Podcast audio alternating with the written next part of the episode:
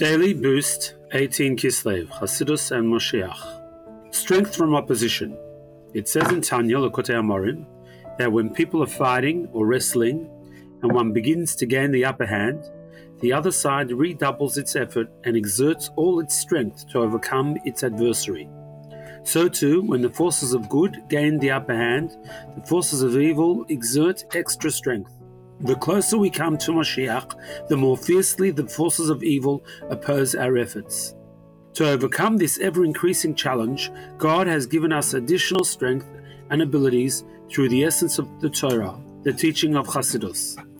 These teachings reveal how everything is one with God. At that point, all opposition automatically disappears.